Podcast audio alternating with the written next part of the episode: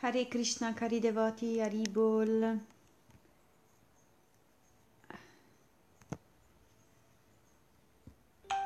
Allora, torniamo con la lettura della Bhagavad Gita. Siamo sempre al capitolo numero 8, verso numero 22. Ma come solito Prima di iniziare la lettura voglio offrire i miei rispettosi omaggi al mio Gurudeva, Sua Divina Grazia Om Vishnupad Paramhansa, Parivrajagacharya Statara Satashishimad Bhakti Alokatapazvi Maharaj e chiedere la sua misericordia senza causa. Voglio offrire i miei rispettosi omaggi a tutta la catena Paramparam e a tutti i devoti del Signore affinché mi possano concedere la loro misericordia senza causa. Shri Guru Shri Yuta Padakamalam Shri Gurum Vaishnavamscha Shri Rupam Sajagratam Sahagana Ragunatam Tam Sajivam Sadvaitam Savadutam Parijana Sahitam Krishna Chaitanya Devam Shri Radha Krishna Padam Sahagana Lalita Shri Vishakam Vitamscha Om Agyanati Mirandasya Gyananjana Shalakaya Chaksurun Militam Yana Tasmai Shri Gurave Namaha नमाम विष्णु पदाय कृष्णा पृष्ठाय भूतले श्रीमते भक्ति आलोक तपस्वी स्वामी इति नमिने नमाम विष्णु पदाय कृष्णा पृष्ठाय भूतले श्रीमते भक्ति वेदांत स्वामी इति नमिने नमस्ते सरस्वती देवे गौरवाणी प्रचारिणे निर्विशेष शून्यवादी पस्कत्यादेशतरिणे नमाम विष्णु पदाय कृष्णा पृष्ठाय भूतले श्रीमते भक्ति वैभाव पुरी गोस्वामी इति नमिने Gauravani Pracharaya Drita Sankalpa Murtaye Krishna Shakti Svarupaya Sibhakti Pradaina Namaha Vancha Kalpatarubhyascha Kripa Sindubhya Evacha Patitanam Pavenebhyo Vaishnavebhyo Namo Namaha Jai Shri Krishna Chaitanya Prabhu Nityananda Shri Advaita Gadadar Srivasadi Gaura Bhakta Vrinda Hare Krishna Hare Krishna Krishna Krishna Hare Hare Hare Rama Hare Rama Rama Rama Hare Hare Harer Nama, Harer Nama, Harer Nama Eva Kevalam, Kalo Nasti Eva Nasti Eva Nasti Eva Gatir Anyatam. Om Namo Bhagavate Vasudevaya. Om Namo Bhagavate Vasudevaya. Om Namo Bhagavate Vasudevaya. Rileggiamo quindi la, il verso, l'ultimo verso che eh, abbiamo letto ieri. Eh, questa dimora suprema è detta non manifestata e infallibile è la destinazione suprema. Chi la raggiunge non torna più indietro. Questa è la mia dimora suprema. Questo era l'ultimo verso della Bhagavad Gita che abbiamo letto ieri. Verso numero 22. Purusha saparaparta bhakta labhyastu ananyaya yasyanta stani bhutani yenna sharva idam tatam. Traduzione. Dio, la persona suprema, che è superiore a tutti, si raggiunge solo con la devozione pura. Sebbene non lasci mai il suo regno, egli è onnipotente e situato è, è, è onnipotente e tutto è situato in lui. Spiegazione. Questo verso afferma chiaramente che la destinazione suprema da dove non si torna più indietro è la dimora di Krishna, la persona suprema. La Brahma Samhita descrive questa dimora suprema come Ananda Chinmaya Rasa, il luogo dove tutto è felicità spirituale. La varietà esiste anche lì, ma è tutta impregnata di felicità assoluta. Questa varietà emana dal Signore Supremo ed è interamente spirituale, poiché niente nel mondo dell'assoluto è materiale. Unica a regnare nella dimora del Signore è l'energia spirituale, come spiegava il settimo capitolo. Là vive eternamente il Signore, sebbene Egli sia anche l'onnipresente nel nostro universo materiale come in quello spirituale. Grazie alla sua energia materiale e, spiritu- energia materiale e spirituale.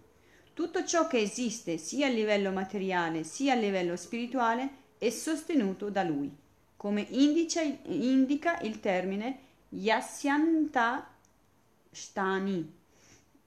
Questo verso si, ci ricorda inoltre che soltanto con la bhakti, il servizio di devozione, si può entrare nei pianeti spirituali, Vaikunta, dove dimora il Signore in persona. Su tutti questi pianeti regna un solo Signore, Krishna, che per regnare su ciascuno di essi si moltiplica in miliardi di manifestazioni plenarie, dotate tutte di quattro braccia e di vari nomi, Purushottama, Trivikrama, Keshava, Madhava, Aniruddha, eh, Rishikesha, Shankarshana, Pradyumna, Sridhara, Vasudeva, Damodara, Janardana, Narayana, Vamana, Padmanabha e innumerevoli altri. Queste emanazioni sono paragonate alle foglie di un albero che sarebbe Krishna stesso.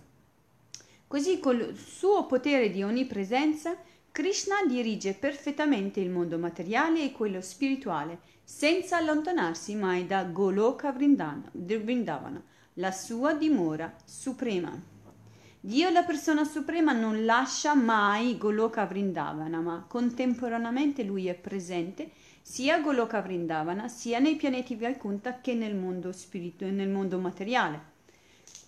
Vedete, nel verso ci fa capire che lui non lascia mai il suo regno, ma contemporaneamente lui è presente ovunque e questa è la sua dimora suprema. Goloka Vrindavana è la sua dimora suprema e si può raggiungere soltanto con una cosa sola. Solo una cosa può fare in modo che venga raggiunto Goloka Vrindavana, la devozione pura. Soltanto questo è l'ingrediente che ci può far passare, ci può far entrare nel mondo trascendentale e nel pianeta più elevato di tutte le forme dell'esistenza, Goloka Vrindavana. Ci vuole quindi la devozione pura, il servizio devozionale puro. Il Signore qui viene presentato nella spiegazione di Srila Prabhupada con tantissimi nomi. Lui praticamente ha tantissimi nomi. Questi nomi in cui praticamente eh, Sri, Srila Prabhupada ce li spiega sono tutte le manifestazioni di Sri Krishna che sono dotate a quattro braccia ma ovviamente queste sono tutte emanazioni plenarie di Dio, la persona suprema Sri Krishna, la personalità suprema, dove praticamente lui sta e vive per sempre e per l'eternità a Goloka Vrindavana, nella sua dimora suprema. Quindi anche ehm, Purushottama, Trivikrama, Keshavamada, Vaniruddha, Rishikesha, tutti questi nomi appartengono a Krishna e non sono finiti qui, sono centinaia e migliaia e migliaia infiniti sono i nomi di Dio, la persona suprema.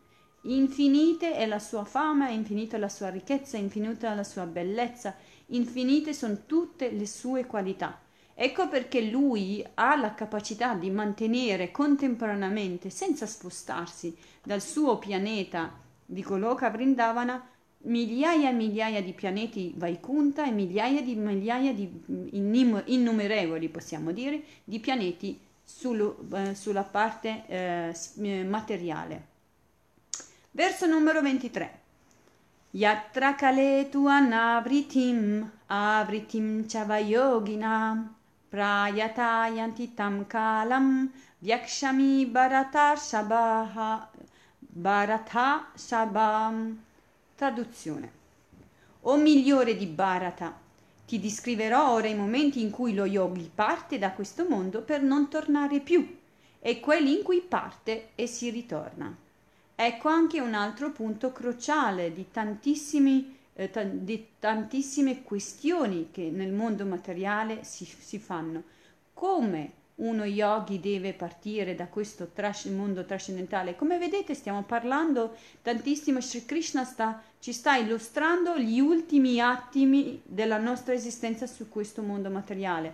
Qual è la condizione in cui ci dobbiamo trovare in quegli attimi? Con quale tipologia di coscienza? A chi bisogna rivolgere i eh, pensieri in quegli atti e eh, come in base a che cosa i nostri pensieri si rivolgeranno ad un determinato obiettivo piuttosto che ad un altro? E ancora una volta adesso ci, lui ci descrive i momenti propizi in cui un, uno yogi, un bhakti yogi che sia o di altre tipologie di yogi, parti, parte da questo mondo e non torna mai più, piuttosto che quegli altri che partono e dovranno comunque tornare.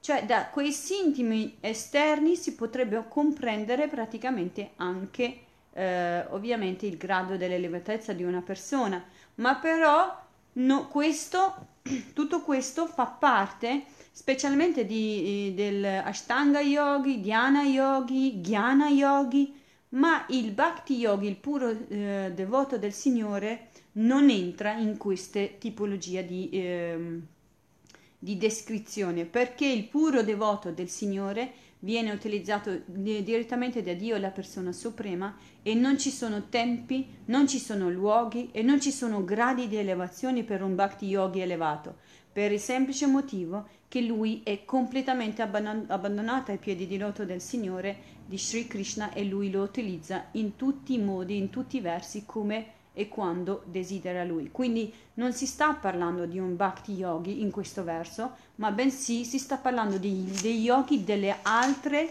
eh, vie di yoga, tipo karma yoga, jnana yoga, ashtanga yoga e così via. Spiegazione.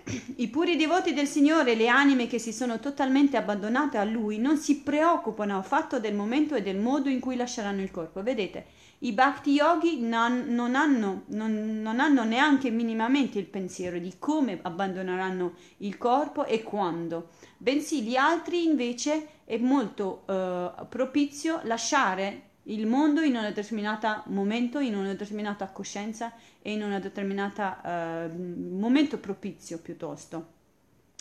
Si fidano completamente a Krishna, mentre il Bhakti Yoga, Yogi è completamente affidato nelle mani di Sri Krishna, completamente abbandonato e Sri Krishna lo utilizza per i suoi progetti e suoi, eh, per la sua missione. Quindi il Bhakti Yogi è al di là da questo quadro di descrizione perché lo ha descritto prima il Bhakti Yogi. Adesso questa descrizione appartiene all'altra tipologia del, del yoga.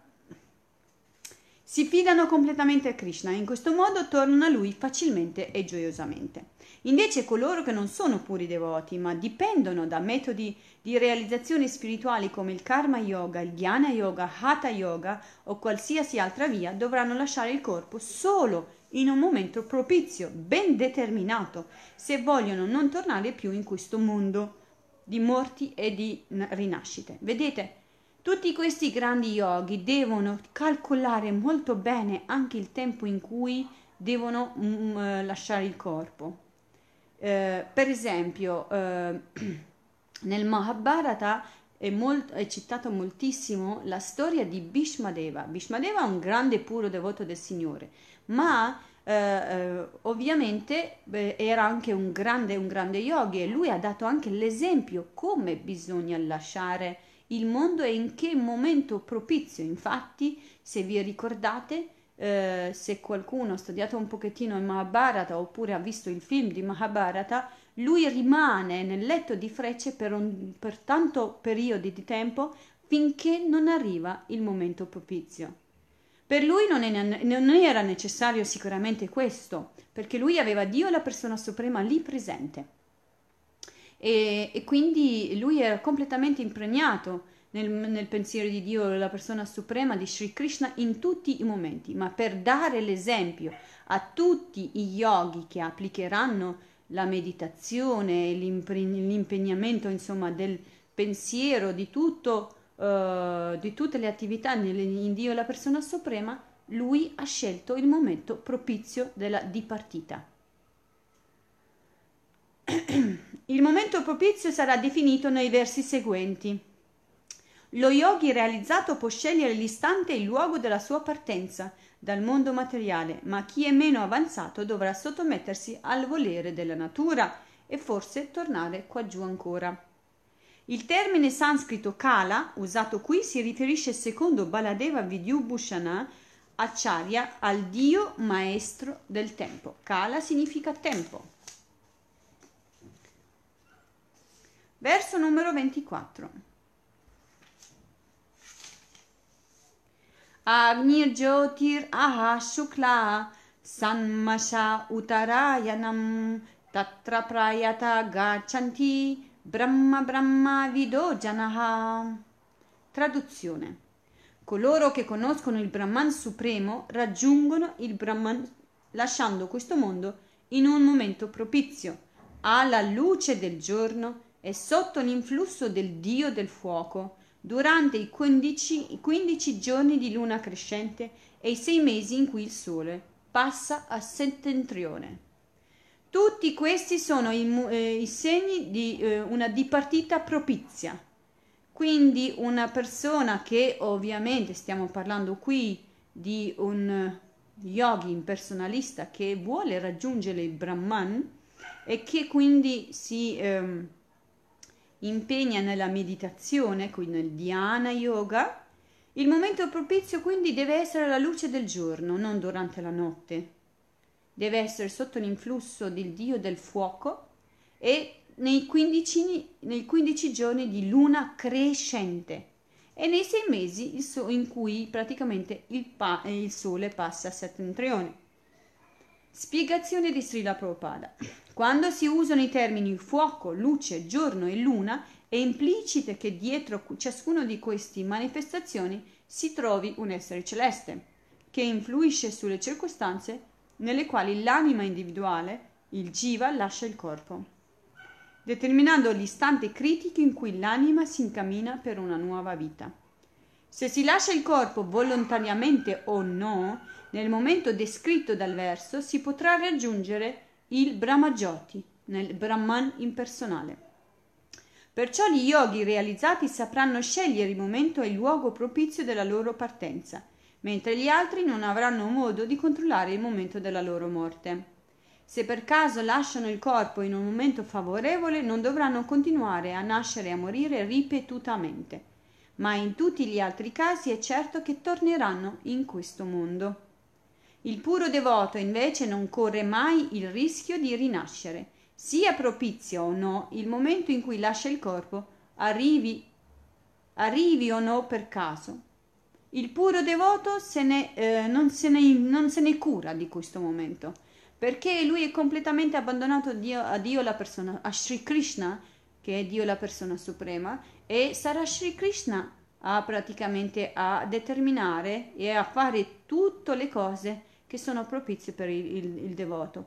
Il devoto, il puro devoto del Signore, non entra quindi in queste tipologie di categorie. Lui può morire durante la notte e può, può dormire nei 15 giorni della luna scura, morire, e può anche morire nei 6 giorni in cui praticamente il sole non, non è a, a settentrione.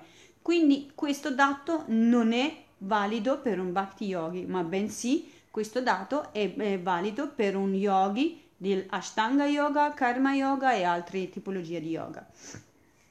Dumoratristata Krishna Sanmana Sanmasha Dakshinayanam Tatra Chandramasam Jyotir Yogi Prapya Nivartate.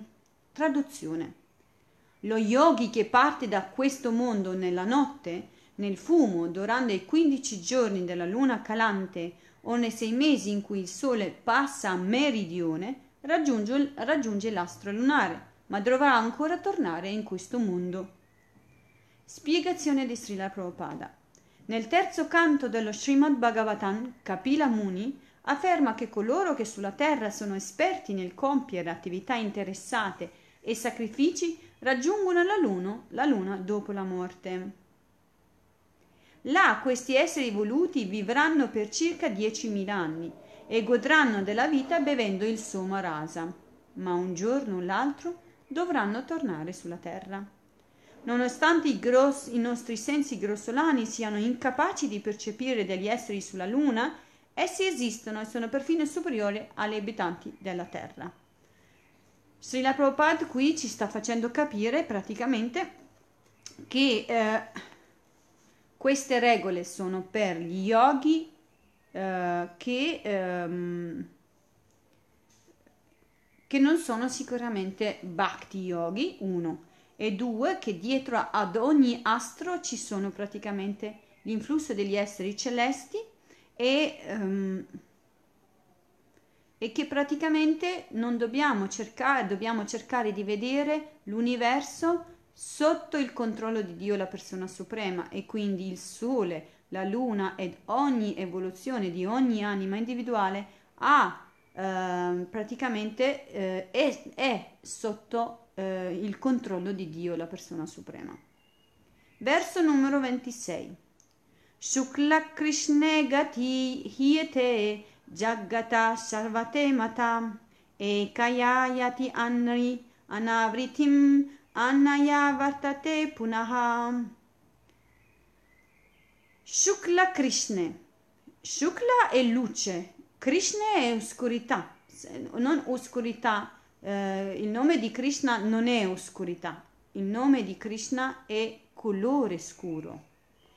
Eh, però la parola Krishna in questo verso praticamente eh, eh si riferisce alla oscurità.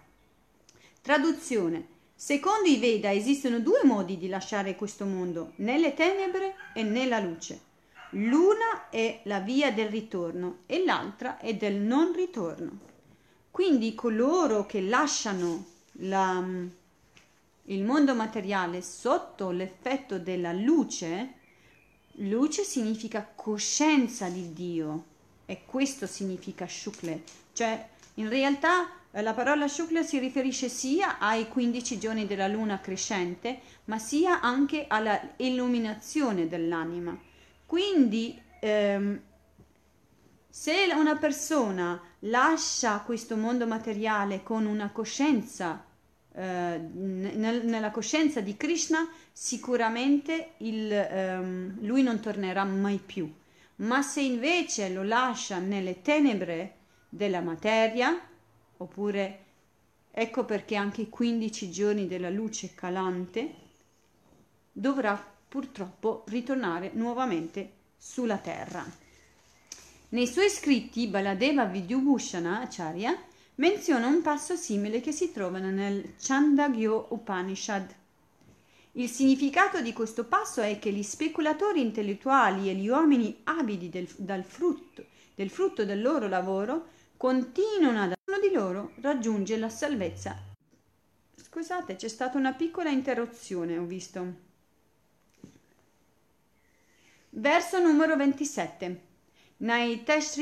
Partagya janan yogi muhyati kaschanam tasmad sarveshu kaleshu yoga yukta bavarjuna. Traduzione. Sebbene i devoti conoscano queste due vie, non sono mai confusi, perciò si sempre fisso nella devozione. O Arjuna, ecco, anche qui Sri Krishna lo definisce. I miei devoti li conoscono sia una che l'altra, ma non sono, non sono confusi per niente non sono preoccupati per niente. Perché? Perché sono fissi nella devozione ai piedi di loto di Dio, la persona suprema. Sono completamente al sicuro.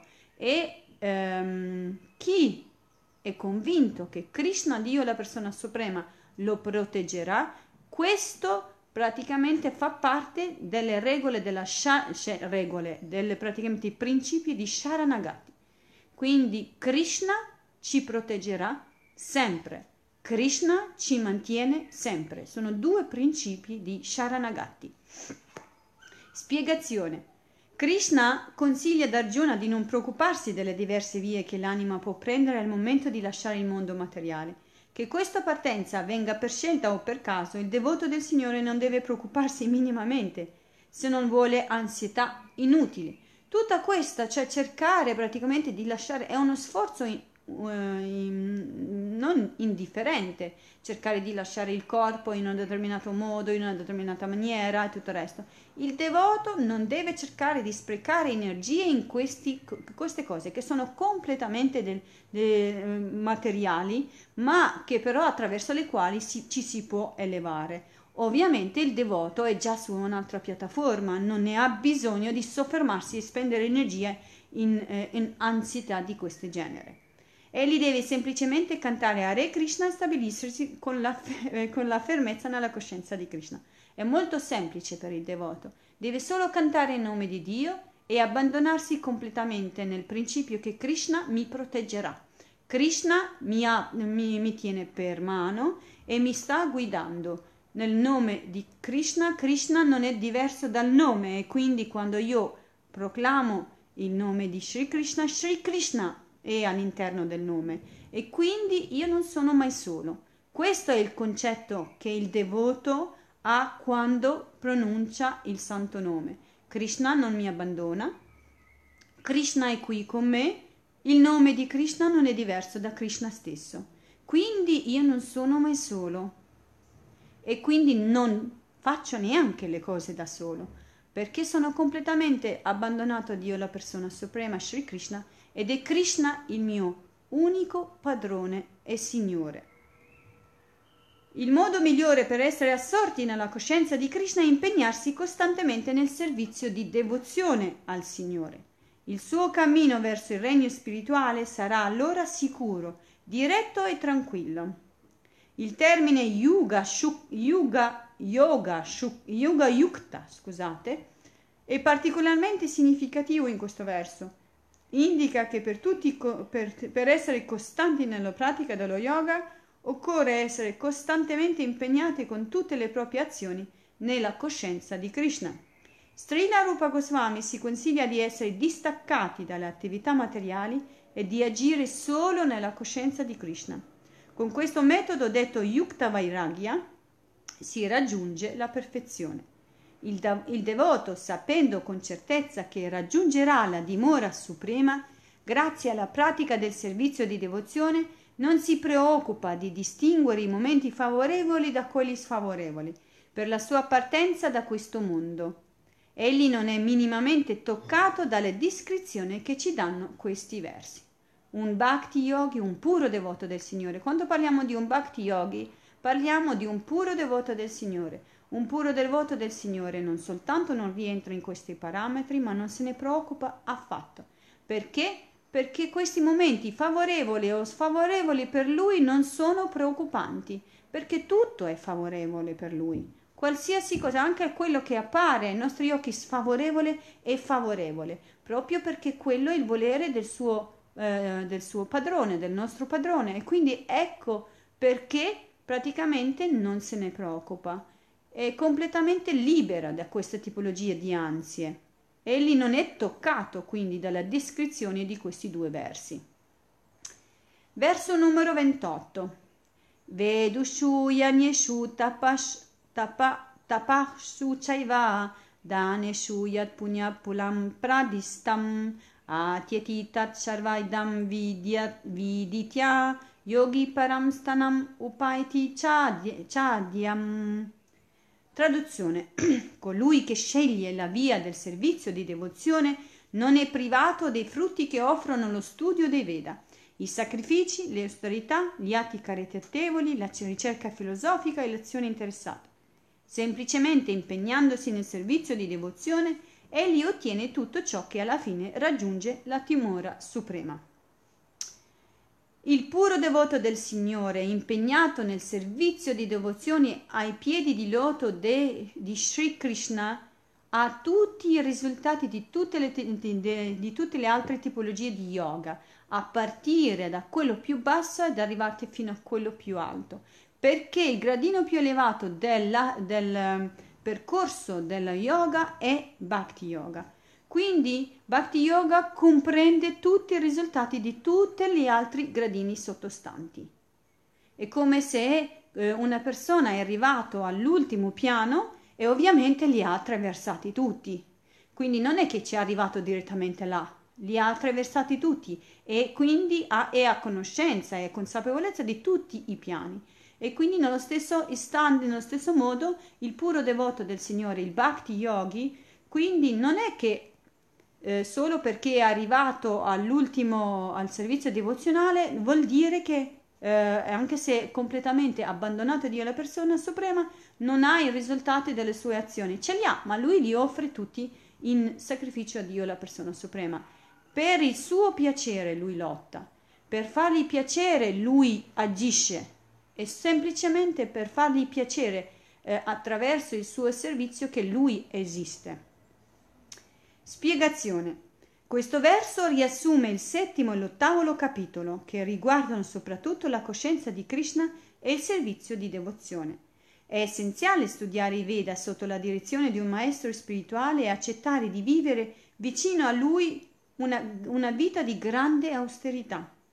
Il brahmachari deve vivere nella casa del maestro spirituale e agire come un umile servitore. Deve fare la, um, la la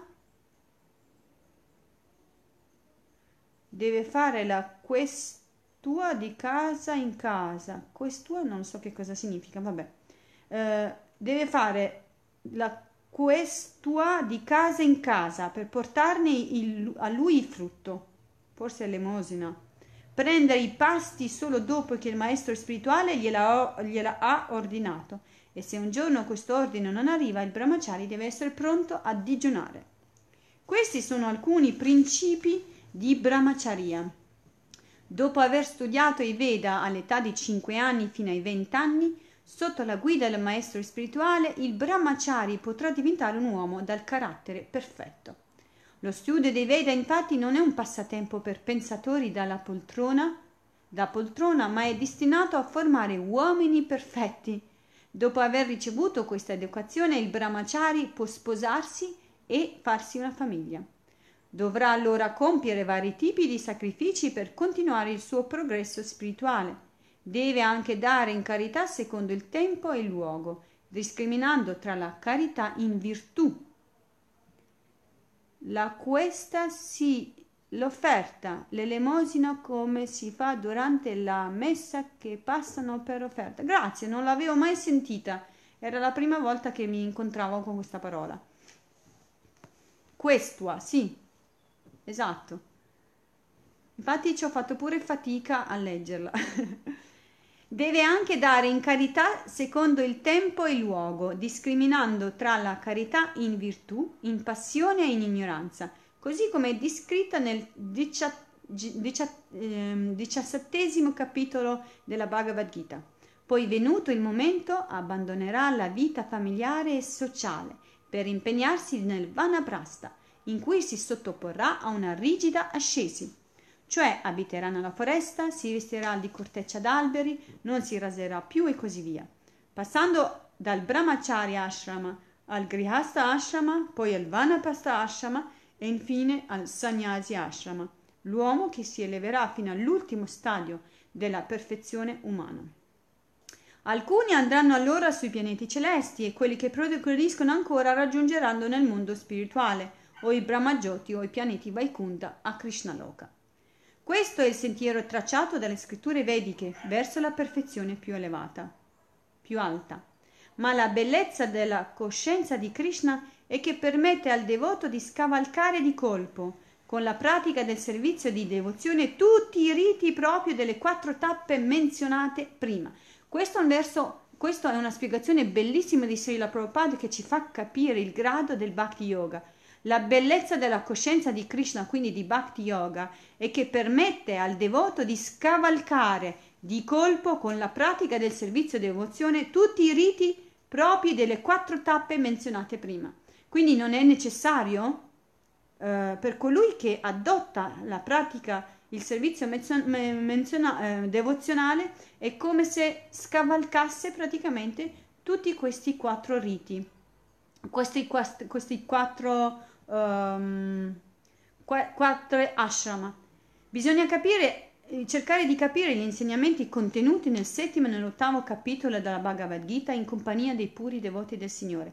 Poiché questi capitoli hanno già, hanno già, iniziato a parlare di Dio la persona suprema, in stretta relazione quindi del Bhakti Yoga, possono essere compresi soltanto in contatto con i puri devoti del Signore, così come dovrebbero essere, eh, come dovrebbero essere capiti, come, così come sono, senza interpretazione e senza speculazione.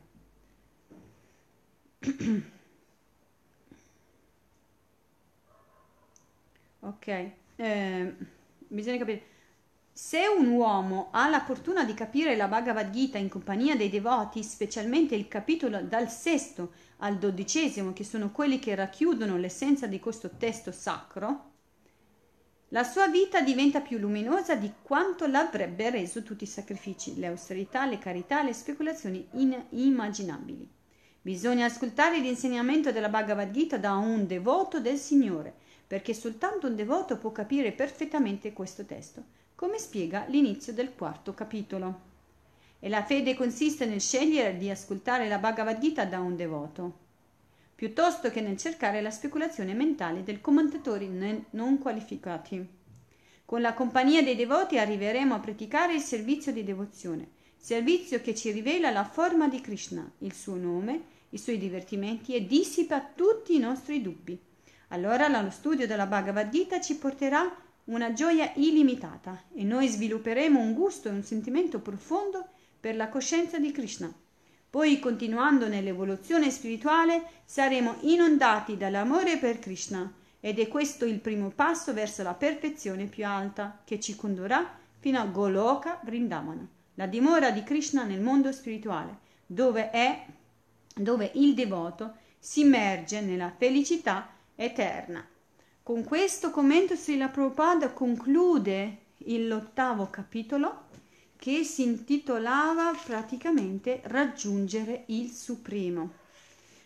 Questi sono versi veramente importanti e noi siamo, ci siamo introdotti praticamente all'interno del gusto della Bhagavad Gita, perché dall'ottavo, eh, dal primo al sesto capitolo parlan, pa, si parla praticamente del, eh, dell'essere individuale, ma dal settimo capitolo fino al dodicesimo capitolo praticamente si parla in modo esclusivo di Bhakti Yoga, che sono praticamente i capitoli più importanti di tutta la Bhagavad Gita, perché parlano della dolcezza, eh, descrivono Dio la persona suprema, descrivono la qualità del servizio devozionale, descrivono la relazione con Dio, la persona suprema. Ed è Bhakti si posa su questi tre pilastri. Conoscere Dio, la persona suprema, conoscere l'anima individuale, conoscere Dio, la persona suprema e conoscere la relazione che unisce l'anima individuale a Dio, la persona suprema. Da domani inizieremo il capitolo numero 9 che è bellissimo, è veramente meraviglioso, è il mio capitolo preferito, ma credo che sia il capitolo preferito di tante tante tante persone perché si sta parlando della conoscenza più confidenziale, ancora più confidenziale di quello che Sri Krishna ha rivelato ad Arjuna. Si introduce ancora nel, nel, nella più profondità e oltre ad es- avere una conoscenza più intima, praticamente si apre il cuore in questi versi ed è anche una poesia, è un, una porta eh, che può aprire veramente i cuori di tutte le persone che amano conoscere Dio, la persona suprema. Il nono capitolo è veramente, veramente bello. Tutti i versi della Bhagavad Gita sono bellissimi, ma il nono capitolo è il nono capitolo, la conoscenza più fide- confidenziale. Bene, con l'augurio che questa conoscenza possa essere veramente ehm, rivelata ai nostri cuori e noi la possiamo comprendere esattamente così com'è, affinché Sri Krishna si possa rivelare davvero ai nostri cuori e con questo augurio per voi e anche per me io vi offro i miei rispettosi omaggi ai vostri piedi di loto e vi auguro un buon proseguimento di serata con eh, il programma. Non so se sicuramente ci sarà Keshava Prabhu che tra poco farà la sua lettura e il suo meraviglioso Kirtan, che ci manca così tanto. E che non vediamo l'ora di riunirci per fare un bellissimo eh, Kirtan tutti quanti insieme. Vancha kalpatarubhyascha kripa sindubhya evacha patitanam pavanebhyo vaishnavebhyo namo namaha. Hare Krishna, Hari Bol, Hare Krishna. Dandavat Gurudeva, Hare Krishna, Hare Krishna. A presto, a domani.